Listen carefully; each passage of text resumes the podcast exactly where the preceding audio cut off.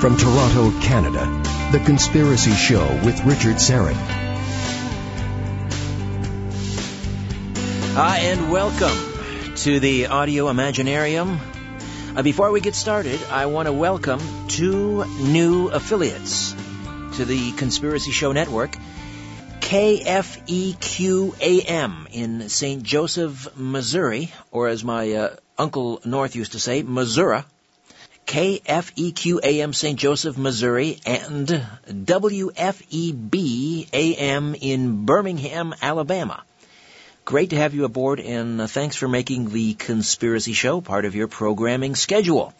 And uh, once again, thanks to Chris Whitting and his team at Syndication Networks in Chicago for all their hard work and perseverance. Uh, it's not easy, I have to tell you, not easy placing a program like this uh, on the air. Uh, so a lot of hard work involved. And of course, thanks uh, to uh, Moses Znaimer here at our flagship station, AM 740 Zoomer Radio in Toronto, for your continued support so much going on and uh, so little time to share. I've, I've, said this a number of times. I need at least a four-hour show, but it is what it is. Uh, someone sent me this story from a website, although it's circulating on a number of sites, but um, the, the link was sent to me. Uh, the website is unveilingsharia.com. Now, this particular story has nothing to do with radical Islam, uh, but it has to do with uh, a spate of, of deaths within a 24-hour period Three mainstream American network journalists, all dead within a 24 uh, hour period uh, earlier in the week. Ned Colt, Ned Colt of NBC, apparently dropped dead of a stroke. He was supposedly kidnapped during the Iraq War for several days and then freed. Now, the uh, the supposedly, uh, those are uh, in quotes. They're not my quotes. Uh, Bob Simon, of course, you probably heard about this, of CBS, formerly of, of 60 Minutes, died in a car crash also last week or earlier in the week, and he was, again, in quotes, supposedly kidnapped and held captive for 40 days in an Iraq jail. David Carr of the New York Times also died in that 24 hour period after interviewing Edward Snowden and had just come out against Brian Williams from NBC while on CBS. Now, again, I'm not making any connections there.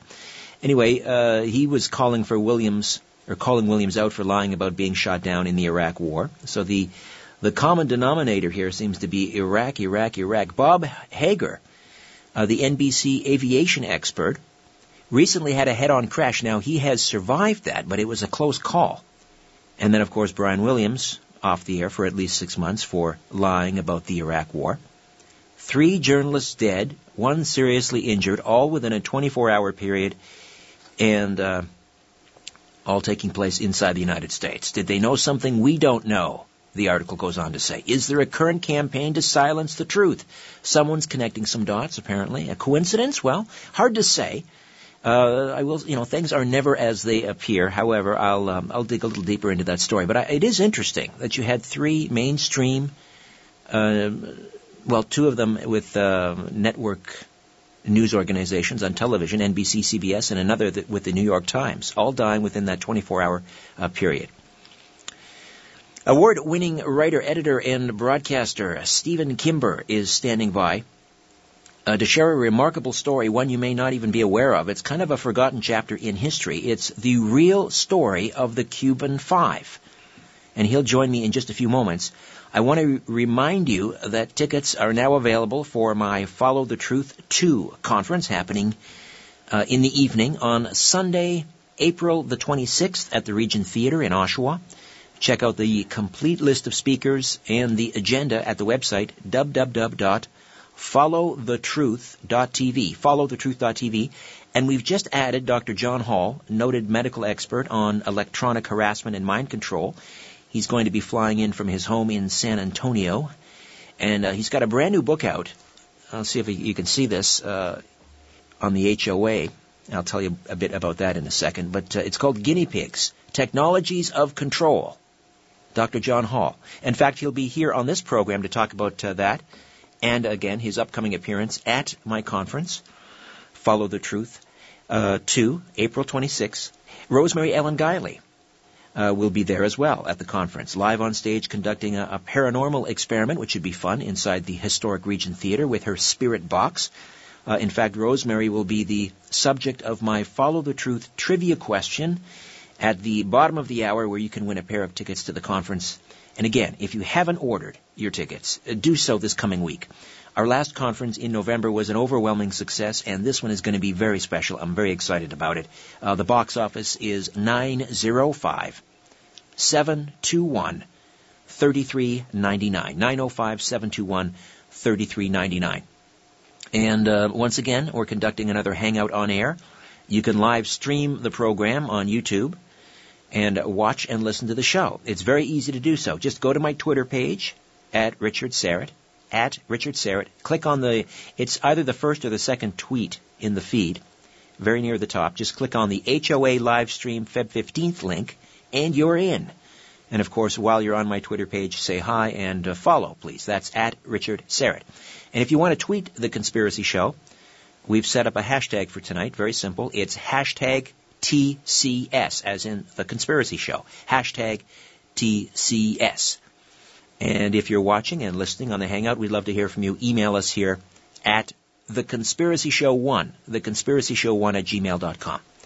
All right, for the next 40 minutes or so, we're going to talk about terrorists who blow up airplanes and try to overthrow governments, and intelligence agents who try to stop them. Uh, the twist is that these terrorists are not radical Muslims, they're Cuban exiles. And the men trying to stop them are Cuban intelligence agents. The Cuban Five were dispatched to Florida in the early 1990s to infiltrate militant anti-Castro exile groups hatching terrorist attacks against their country. In 1998, the Cubans had passed on to the U.S. government information their agents had uncovered about a plot to blow up an airplane filled with Cuban beach-bound tourists. The FBI arrested not the terrorists plotting the attack, but get this, they arrested the agents trying to stop it. It all sounds like fiction, but it's true. And this remarkable and tragic chapter in American history is wonderfully documented in What Lies Across the Water, the real story of the Cuban Five. Stephen Kimber is an award-winning writer, editor, broadcaster, and teaches journalism at the University of King's College in Halifax, Canada. Stephen, welcome to the Conspiracy Show. How are you? I'm very well, thank you. Thank you for having me, Richard. Well, interesting times uh, regarding uh, Cuba, of course. Uh, you know, a, a, great easing of tension now uh, uh, between the, the, two countries.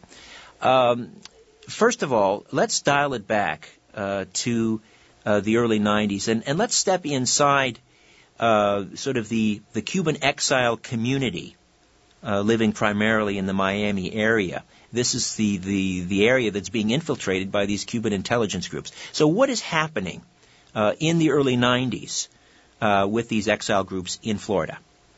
Well, essentially, the early 90s, right after the fall of the Soviet Union, um, the exile groups in Miami that had long been uh, hoping for Fidel Castro to be overthrown, to die, whatever, uh, thought that this was their moment, uh, that they had uh, exactly what they wanted about to happen. And, you know, in, in a certain sense, if you look at it, it seemed to make sense. Uh, first of all, the, the uh, Cubans had lost their Soviet support, and if you look across the the, the Atlantic at Europe, where the old Soviet Empire fell apart, and you know the Czechs and the Slovaks, and you know it was the end of uh, that kind of empire. And the Miami exiles expected that that would happen very quickly. It did not happen. Uh, the Cubans went through a very difficult economic time. Uh, what you had was um, what they called, uh, Fidel Castro called the special period in time of peace, which meant that uh, people were were literally starving in the early 1990s because the the the economy was in such bad shape. Fidel Castro turned to tourism reluctantly, but he turned to tourism as a way out of this crisis for Cuba, and it began to work. People like us in Canada began to visit. Uh, Italians, the Spaniards, the Germans. Uh, there were tourist resorts built, and this upset to no end the exile community in Miami, uh, and they began plotting uh, attacks on Cuba that were intended to uh, create a situation where people would be frightened uh, to come to Cuba, that the tourism industry would collapse, and that therefore Fidel Castro would be forced out of power. That was the the goal of all of this. In 1992, uh, one of the the very well known groups in uh, the United States, Cuban exile lobby groups, the Cuban American National Foundation, which has uh, had links uh, with American presidents going back to Ronald Reagan all through Clinton, uh, sure, right this, up and, and you have to court to, these groups if you want to. You have to court these groups if you want to carry Florida in the presidential election.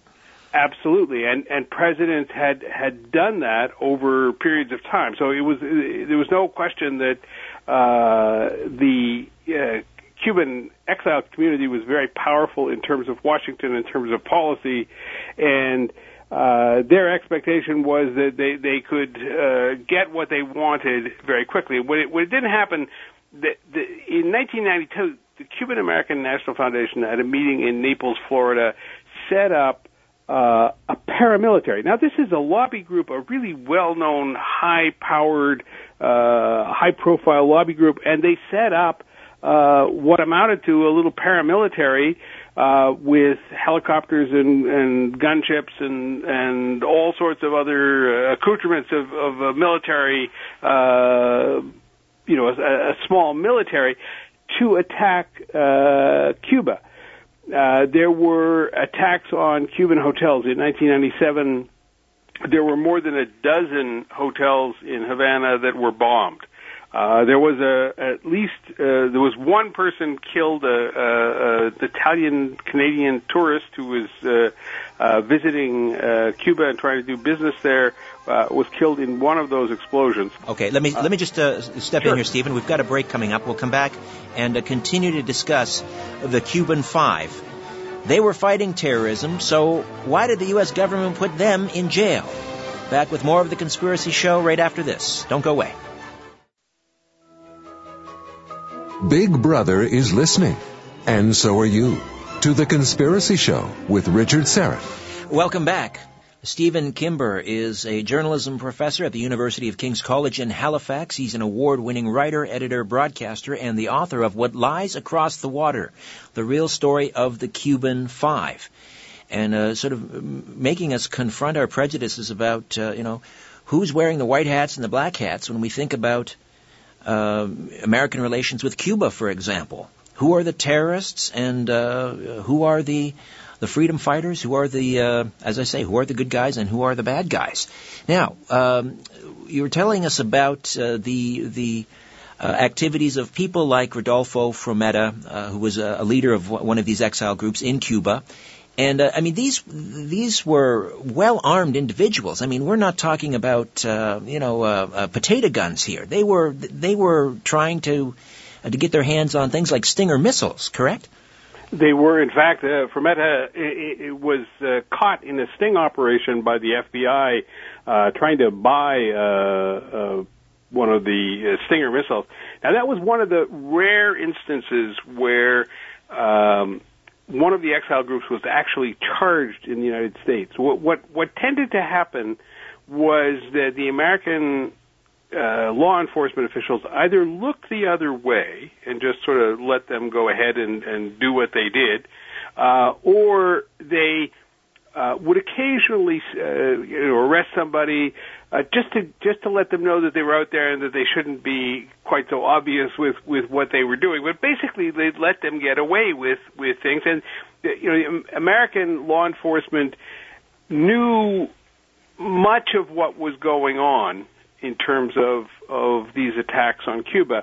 But of course, American policy was to uh, you know c- create regime change in Cuba. So therefore, um, you know, even though it was their policy not to uh, participate in attacks directly, they certainly didn't didn't try to stop them, uh, which which uh, they should have because these uh, attacks on Cuba were in fact illegal under American law under the U.S. Neutrality Act. And they were targeting citizens, were they not? They were absolutely. They were charging targeting individuals. That's what made this terrorism, as opposed to uh, going to you know uh, take your army in and and and uh, fight the Castro army or whatever. It wasn't that. It was attacks against individual citizens, both Cubans and and uh, international citizens. Uh, so you know it was it was really what we would classify as terrorism, and that you know that became one of the ironies when they were caught and sentenced right around the time of 9/11. That you know if you'd been able to flip this, and and if in uh, the case of the United States they had had agents inside Al Qaeda uh, in Afghanistan, and th- those agents were able to report back on the plot to to uh, attack the United States. And if that had happened, and the Americans had turned around and, and confided in the Afghans uh, what they'd learned, and the Afghans turned around and arrested uh, again not the the people who were plotting the attacks, but the American agents who'd uh, uncovered it. We would never have heard the end of it, and that is, that right. that is the Cuban view of what happened in the case of the Cuban Five. Right. I mean, I'm I'm I'm no fan of Castro, but simply because he's an avowed communist doesn't give uh, another country, you know, the right to unleash terror against that country. The hypocrisy is just, uh, you know, it's it's crushing, really. Uh, it, it, it is the hypocrisy. I think that's the the the uh, most damning part of all of this. Uh, you know, the the the the Cuban Five had infiltrated a number of different groups that were plotting these attacks. Right. We should talk and, about uh, this group. They, they're they're known as the La Red Avispa. What does that mean? The, the, the WASP network, and they okay. were a group actually of probably about two dozen agents. Uh, who'd been sent over from Cuba to do uh, essentially the same job, which was to infiltrate these these various groups. They were essentially spies, correct? Cuban spies. They were Cuban spies. They were Cuban spies. They, they, they, a lot of people don't like the term spies. They were they, they prefer the term intelligence agents. But essentially, uh, in our c- common understanding, spies, yes, that that that would cover it fairly well. But they were, you know, they were uh, sent with a specific mission, and that mission was to infiltrate these groups, report back, and then the Cubans would attempt to uh, find ways to stop them. So uh, there, there were a number of people who were arrested coming into Cuba with uh, bomb making equipment and that sort of stuff. Uh, they were, you know, the C- Cuban state security was able to to take the information that the intelligence agents provided, and whether it was to arrest the the individuals or to de- destabilize a plot. Uh, they were successful in some instances, not successful in others. That you know, and that's the the the, the bombing campaign uh, in Havana in 1997, and then early in 1998, as you mentioned at the beginning of the show, uh, the intelligence agents turned up this plot uh, to blow up an airplane, and um, Fidel Castro realized that he could not, on his own, stop this particular plot. So. Uh, he enlisted the aid of his good friend, uh, the Nobel Prize-winning uh, novelist Gabriel Garcia Marquez, uh, who happened to be in Havana at a time to carry a secret message to the United States because he was going to Princeton University to, to do a workshop and asked him to divert to Washington and meet with Bill Clinton and take this message about the plot to Bill Clinton. because Castro couldn't just pick up, there wasn't, you know, this red f- telephone like there was, you know, during the JFK Khrushchev era. He couldn't just pick up the red phone and say, hey, Bill, you know, we've got this plot we want to tell you about. So no, had, in fact, you know, it, what what it turns out is when when um, in December when the Cuban Five were actually released and and and this reset of Cuban American relations began. Uh, Obama and Castro, Raul Castro, had a conversation on the phone, and I, I believe it was the first in in 49 years that where the president had actually talked uh, to uh, his opposite number uh, in the other country. Right. So yeah, there, there was no, there was no direct communication. This was a way of of sending that message. And what we do know about that message and and and what happened was that um, the Clinton White House took uh, the the uh, message from the Cubans seriously. They took the the, what the Cubans said as as something to, to be investigated.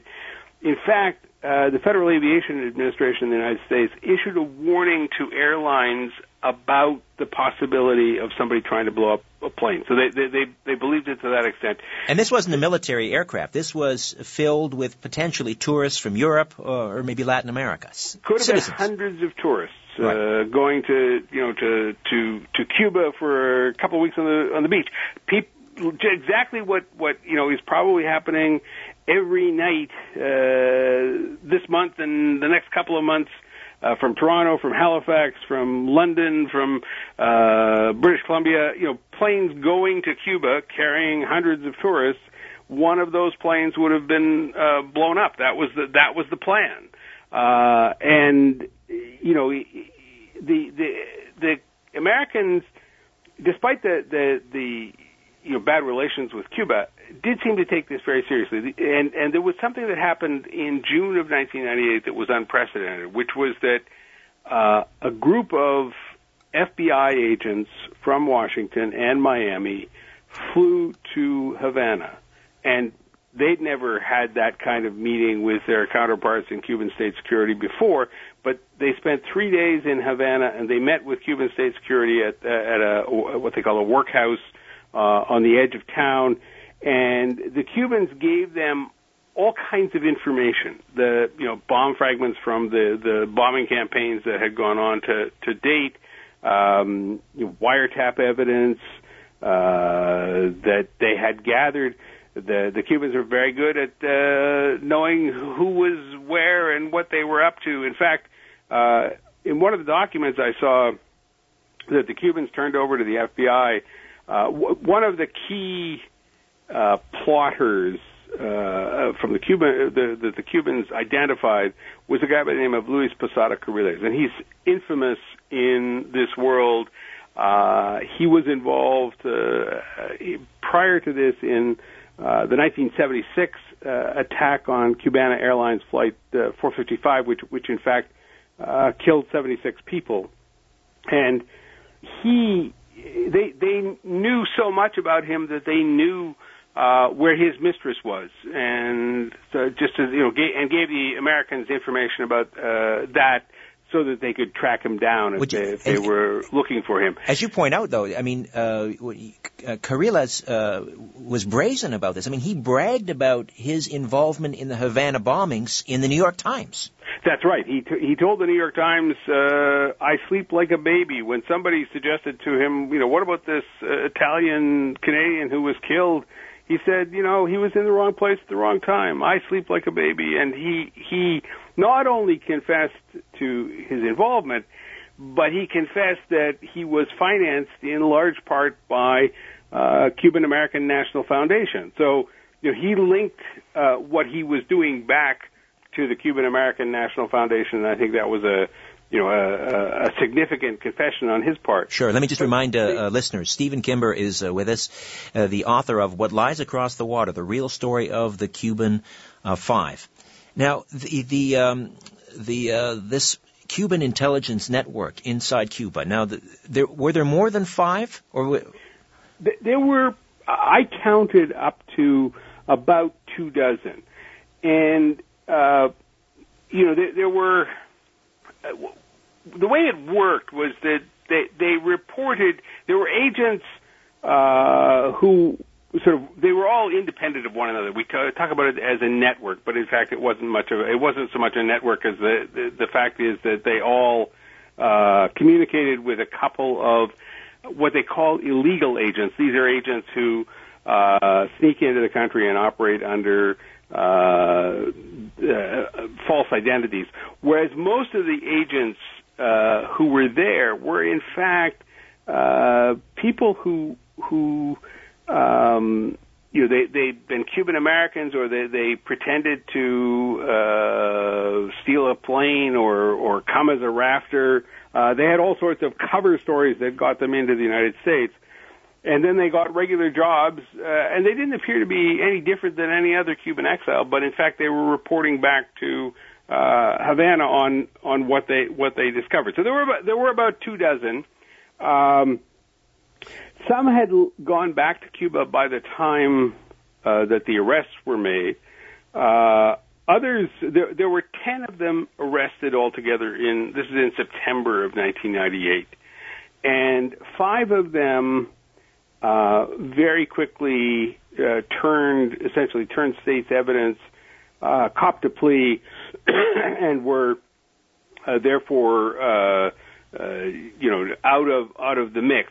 The five were the ones who who stood up and said, "Yes, we did this, and we did it." You know, and and their defense, in a sense, became necessity. All right, we should just uh, we should just because explain. the Americans would not stop these plots, uh, the Cubans had no uh, alternative but to stop them on their own, and and therefore there was a justification defense for uh, their uh, their work in the United States. These- now, these five- sorry, these five so well agents- with uh, courts in Miami, but uh, that was the defense. So uh, uh, these five agents uh, that were arrested uh, in Florida, what were the circumstances? How did how were they found out? The, the, and again, these are the agents that are providing the intel that foiled uh, these uh, some of these terrorist plots, uh, prim- primarily this uh, this 1998 uh, plot to bomb a, a Cuban airliner.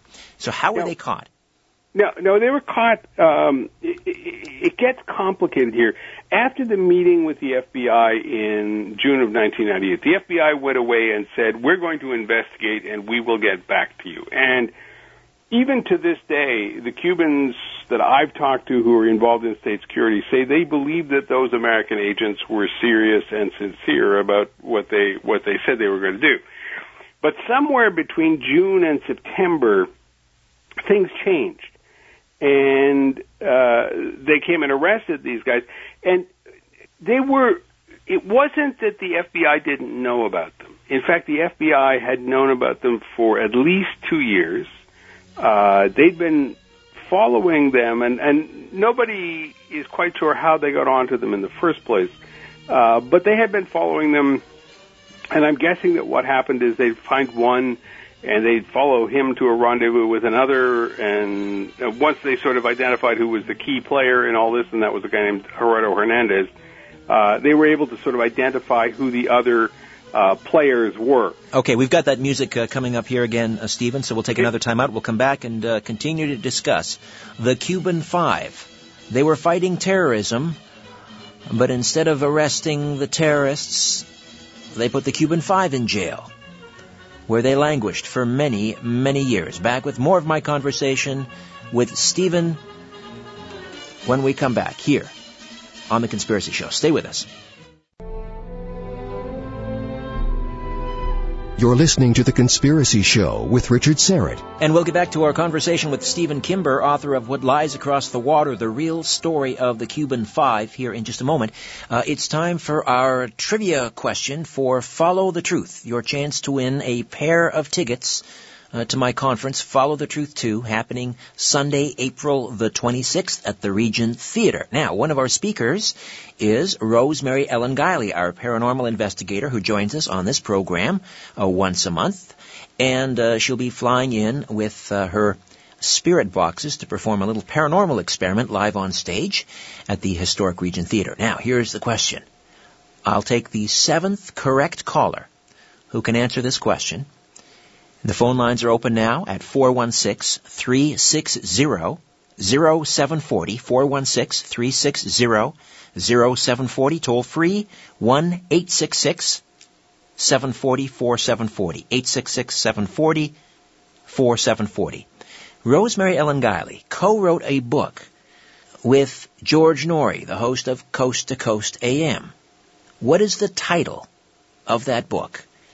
Co- co-authored by Rosemary Ellen Guiley and George Noory. We'll take the seventh caller, Tim Spreen, standing by. We'll take the seventh correct caller, and uh, the correct answer will get you a pair of ducats to Follow the Truth 2, happening April 26th at the Regent Theater in Oshawa. All right, back to Stephen Kimber, award-winning writer, editor, broadcaster, a journalism professor at the University of King's College in Halifax, and um, first of all, the uh, yeah, let's get back to the uh, the um, the arrests. Now they tracked them down, And we should we should also point out that these five are, are known sort of affectionately uh, in Cuba by their first names. I mean, there are there are pictures of them all over the island. Uh, Stephen, uh, what are their first names? Uh, well, the, the, there's Gerardo. Gerardo is the, the leader of the group. He was the the key illegal intelligence agent. Uh, there were two agents, uh, operator, operating agents. One was a guy by the name of Rene Gonzalez, and the other was uh, Antonio Guerrero. And then there were two other illegal agents, um, uh, Ramon Labanino and uh, Fernando Gonzalez.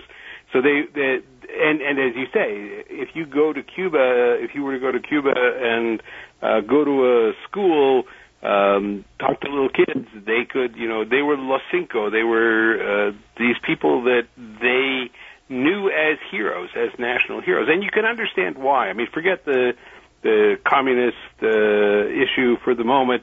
Uh, these are guys who who prevented terrorist attacks against their country, and they paid a horrible price for it. So you know, you can understand why they would have been heroes. Right, and, and they saved the lives not necessarily just of Cubans. Again, these could have been European tourists, uh, tourists from, from Central America, perhaps even, who knows, someone from Canada. Oh, absolutely. So, yes, uh, they were, you know, protecting uh, us uh, as uh, as well as, as as Cubans themselves. No question about that. Now, were any of the Cuban Five uh, sort of embedded in a, in a undercover in a military base? One of them was, and and this became part of the issue uh, in the American courts. They were. Um, some of them were charged with conspiracy to commit espionage. When, when, because of the fact that they didn't, in fact, commit espionage, it was conspiracy to commit, uh, which is a catch-all and, and makes it easier to prove. If you, at some point in your life, uh, said maybe this might be something I would do, uh, then that is enough uh, to justify a conspiracy charge. And so they were charged with conspiracy uh, to commit espionage.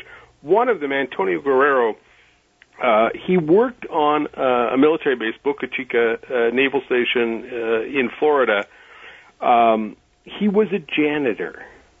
He got the job because uh, he went to an employment office and the employment officer felt sorry for him and sent him uh, to first of all dig ditches on the on the military base. He rose to be a janitor.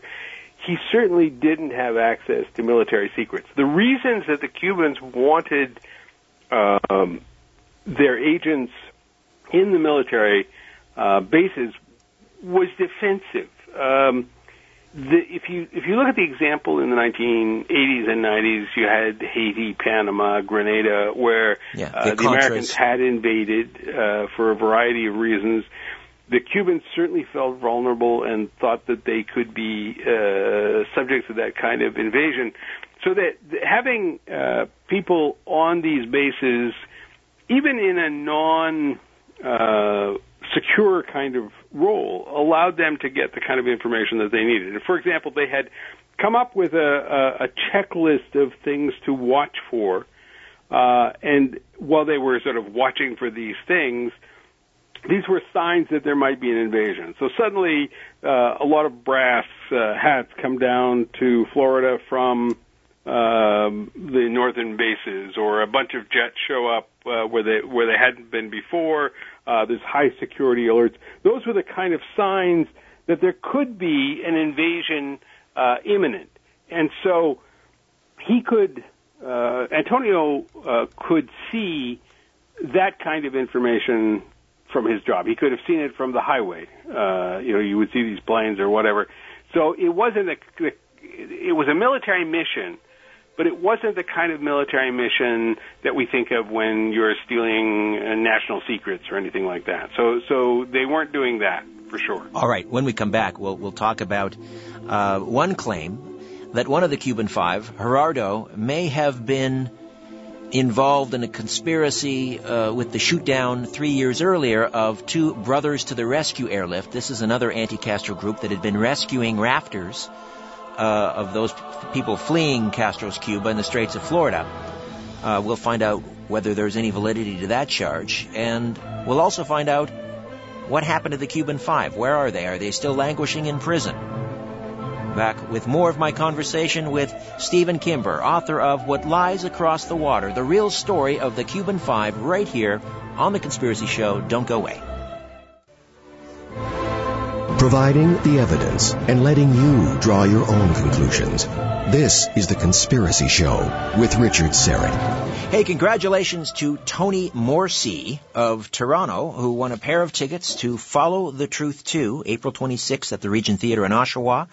And uh, he did so by being the seventh correct caller and answering our Follow the Truth trivia question for this week, which was the name of the book co-authored by one of our speakers at the conference, Rosemary Ellen Guiley, a regular on the program, uh, a book she co-authored with Coast to Coast AM's George Noory, and the name of that book is Talking to the Dead, and she'll be uh, attempting a spirit communication experiment when she joins us at uh, the Regent Theater. Again, followthetruth.tv.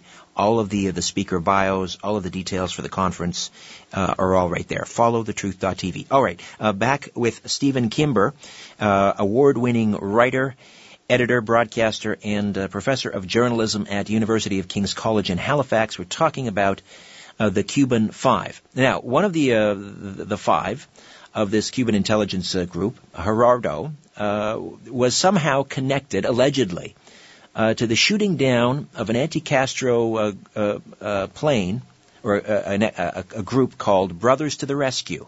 This was a plane, uh, and the, the Bro- Brothers to the Rescue aircraft was supposedly trying to uh, pick up rafters that were fleeing Cuba in the Straits of Florida um, any validity to that charge that Gerardo may have been involved in the shooting down of that plane? Reality was that they had infiltrated Brothers to the Rescue. Brothers to the Rescue uh, was, as you say, a humanitarian organization at one level, and it was actively involved in in uh, helping rafters who were trying to escape from Cuba uh, but as a result of an agreement between Cuba and the United States in 1994, they really didn't have any rafters to rescue anymore. In fact, the, the last 1,800 missions they flew, uh, they didn't uh, find one rafter to to rescue. Uh, instead, they became agents provocateur, and they would fly their planes into Cuban airspace, dropping leaflets um, uh, and other things on uh, the, the the city. Uh, the Cubans protested. The Americans tried to stop this group from doing that. They didn't have much luck. Uh, you know, they they threatened to suspend their their pilots' licenses, uh, but that didn't have anything to do. So the Cubans had been threatening over a period of about seven months. If you don't stop these guys, we will. And they did in the end blow them out of the water, and and a number of of people were killed and you can certainly make the case that the Cubans should not have done that. I mean, there's a, there, there are arguments that say that they they had a right to, given that these uh, guys were were violating their airspace, and and the and because of the work of the Cuban Five, they knew that this same group had been test firing uh, missiles from some of those planes. So it wasn't. Um, it wasn't a stretch to think that they might have been doing something more than just dropping leaflets. But having said that, I went through the evidence. Uh, there were more than 20,000 pages of trial transcript. Uh, there were boxes of evidence presented. And I looked very carefully at this particular allegation because it's the, it is clearly the most serious. And I was not able to find any compelling evidence to suggest that Gerardo Hernandez was involved. The reality is that the exile community in Miami wanted somebody to pay the price for this shoot down. They were not in a position to indict Fidel Castro, who who is the person they most wanted to to uh, blame for this and hold accountable for it. Gerardo Hernandez was convenient, uh, and so the, that was the I think that was the reason he was charged. He wasn't charged till seven months after the others, the other charges were laid against these people. And the and the, the most interesting thing is at the end of the trial, after uh, the prosecution had presented its evidence, defense had presented its, the, the uh, judge instructed the jury, and the prosecutors rushed off to the courthouse and said that based on the, the, the judge's instructions to the jury, they didn't believe that they had in fact uh, presented uh, the evidence that would uh, convict, and they, and they, they so the, they they they believed that they hadn't produced the compelling evidence in this case. The, the, the, the appeal court simply said, let the jury decide. The reality was a jury in Miami um, is not going to decide in favor of uh, five uh, Cuban government employees. There's They actually held way. the trial in Miami. I mean, what kind of a defense attorney would hold the trial in the, you know, in the uh, the heart of the the Cuban exile community?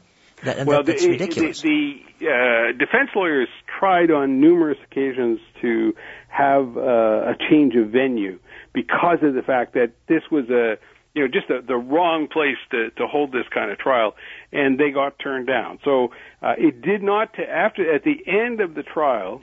Um, it didn't take the jury long at all to decide that these guys were guilty of every charge against them. Uh, they were convicted and sentenced to incredibly long uh, prison terms. Uh, Gerardo Hernandez, for example, uh, was given a double life plus 15 year sentence. Two of the others were given life sentences that were later uh, commuted to, to slightly lesser uh, sentences. So, you know, these were were pretty powerful sentences that were handed out to these guys. Did you ever- in did you ever meet back with in or- 2000 actually after the trial? Right, just over 15 years ago. Uh, did you ever meet with or speak with any of the of the Cuban Five? I have not uh, to this point. Uh, in the United States, it was impossible for me to get in to see any of them in prison. And, and Gerardo, for example, was in a maximum security prison uh, in California. He wasn't allowed even to um, use the prison email system, which you know murderers and others had had uh, been able to do. Uh, so our correspondence was all by uh, the old snail mail, and his letters were all handwritten to me, and we had dozens of letters back and forth as I tried to sort of ask them questions and get more information. And and uh, so it was mainly Gerardo that you you corresponded with. I corresponded with all Oh, of did? them, primarily Gerardo and Rene Gonzalez, who was um, uh, the, he he had uh, stolen a plane. Uh, technically, in uh, 1990, and defected to the United States, and of course he was always uh, uh, Cuban intelligence agent, so he was in fact uh, double doing agent. that undercover work. Right. He and I had had a long correspondence. He was the first one to get out uh, about two years ago and and and get back to uh, Havana. But but it, but he got out because he had served his entire sentence. Um, of 13 years. yep, And he was one. That was one of the lesser uh, sentences. Uh, that's right. now- Fifteen years was the the least of the sentences. whe- when you were corresponding with them, what was their mood like? Were they completely befuddled as to why, instead of being hailed as heroes and saving lives, they were arrested and thrown in jail? I don't think they were befuddled. I think that uh, they were. Um, i i they're very interesting characters because they don't. They didn't hold a grudge about against the American people. They didn't seem to. Um, they in prison they were model prisoners. One who barely spoke uh, English when he got into prison uh, became a teacher of uh, other inmates, uh, trying to get them to to uh, learn English so that they could pass their GEDs. Uh, they were, and they you know they, they decided when they got into prison that they were going to make use of the time there. Uh, uh, Rene Gonzalez, for example, uh, ran uh, half marathons in prison. Um, Antonio became a poet and a, and a painter. Uh, Gerardo ran, uh, in many ways, the, he was the most active person in terms of his own defense. Uh, you know, and the solidarity. And what had happened over the years is that a kind of a solidarity movement grew up around uh, these guys.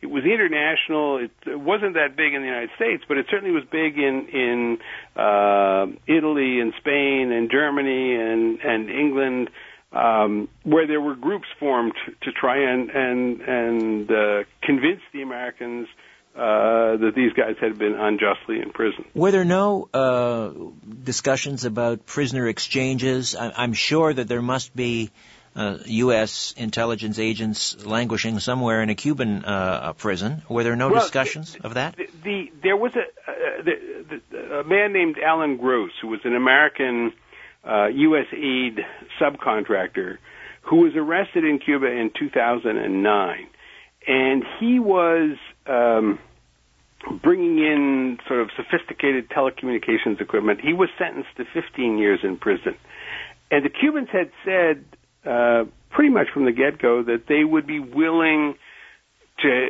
have a humanitarian exchange uh, of they would send him back in exchange for the the Cuban Five. Um, and by the end of the the the, the whole uh, saga, there were only three of the five left. Uh, the the first one, Rene, had mentioned, uh, got out, and and last February, Fernando had ended up serving his whole sentence. For most of the time, the Americans had said, no way. There's no equivalence between this guy Alan Gross, who was a humanitarian do-gooder, which was not quite true, but but that was the argument that he was he was somebody who uh, was not a, an intelligence agent or a spy like these other guys, and therefore there couldn't be any equivalence. But what we didn't know was that beginning in June of 2013, the Americans had approached the Cubans uh, from the highest levels uh, about a discussion about an exchange, and that went on for 18 months.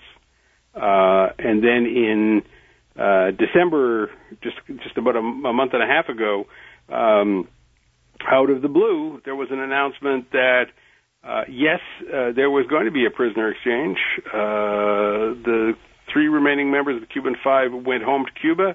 Alan Gross uh, came home to the United States, and there was another intelligence agent that nobody had heard of before, an American intelligence agent, or I shouldn't say that, he was a Cuban uh, who had given the Americans information back in the mid 1990s and had been arrested and served 20 years in prison in Cuba. Uh, and the Americans used that, they got him out. I don't think they particularly cared about him, but they got him out and they were able to, to, to use that to say that they hadn't traded for Alan Gross, that Alan Gross was just a humanitarian gesture that the Cubans had made. Right. What is, uh, ultimately which... doesn't matter. Right. Uh, they're all now home. Uh, Gerardo Hernandez, who'd been denied uh, access to uh, even see his wife for most of that time, and they'd been hoping to have children. Thanks to the, and this becomes a complicated story, but thanks to the intervention of the Pope during the secret negotiations, um, he was allowed to provide uh, his sperm through artificial insemination, and shortly after he returned to Cuba, uh, they had their baby girl. Remarkable. Uh, we're just It about out of time. Just about out of time here, Stephen. But what, what has the reaction been uh, to your book in, for example, the exile community in in Florida? Uh, I would say that that probably in the exile community in Florida, it's not at the top of the bestseller list. um, but you know, it's. It, I think that there's a, there's even a, ch- a big change in Florida now, and and and people, a lot of people in Florida who are not part of the very old guard, uh, now see that you know it makes sense.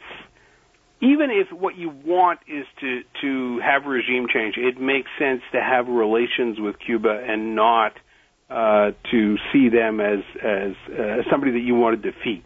No, I mean, what, what has been the- the accomplished? conventional kind of way. What has been accomplished in the last 50 years, uh, 50 plus years, 55 years? Nothing. Nothing, absolutely nothing. And and um, you know, if Cuba is going to change, it's probably going to change on its own, uh, and it is changing actually now.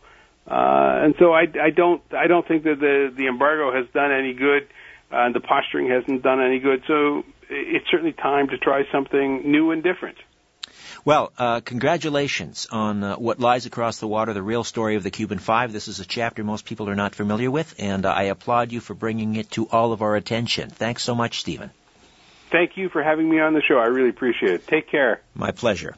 Bye bye now. Stephen Kimber, award-winning writer, editor, and broadcaster, and uh, the author of What Lies Across the Water, the real story of the Cuban Five. Hey, we will uh, direct you now to the website, richardsyrett.com, your portal to the Conspiracy Show. Check it out, past show ar- archives. If you're not a member, register. It's easy to do. And of course, uh, say hello on Twitter at Richard Syrett And just a friendly reminder, always follow the truth.